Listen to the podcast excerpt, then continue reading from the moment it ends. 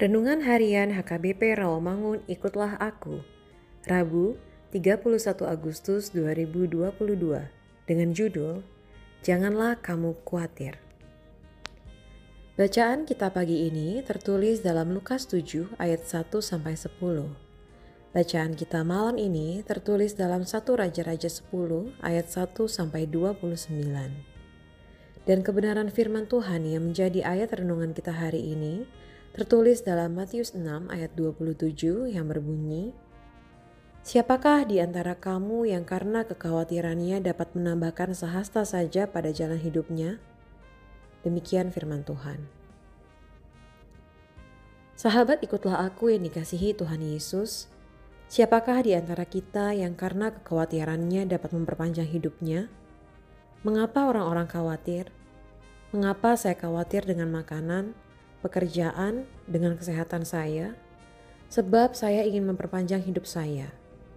Namun Tuhan Yesus mengatakan, kekhawatiran itu sia-sia, tidak akan memperpanjang hidupmu. Dengan seluruh usahamu, dengan seluruh kekhawatiranmu, apakah dapat memperpanjang hidupmu?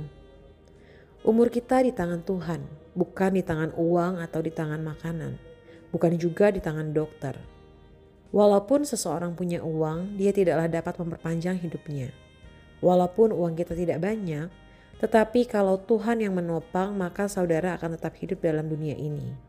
Kenapa? Karena hidup diberikan dan ditopang oleh Allah. Jadi, untuk apa khawatir? Hidup kita tidak bergantung kepada kekhawatiran kita. Hidup kita bergantung kepada Allah. Jadi, untuk apa kita khawatir tidak akan menambah panjang umur, justru memperpendek umur. Sebagai anak-anak Tuhan, kita tidak seharusnya merasa khawatir karena Tuhan Allah kita sanggup memberkati dan menjaga kita.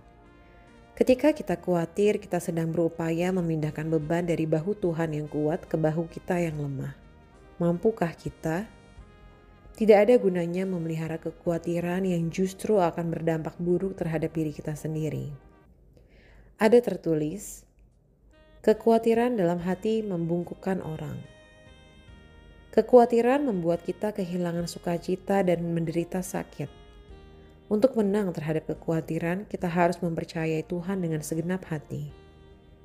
Rasul Petrus menasihati, serahkanlah segala kekhawatiranmu kepadanya, sebab ia yang memelihara kamu. Amin. Marilah kita berdoa. Ya Tuhan Yesus, ajari kami beriman kepadamu, supaya kami tidak khawatir di dalam hidup ini, namun kami semakin kuat. Amin.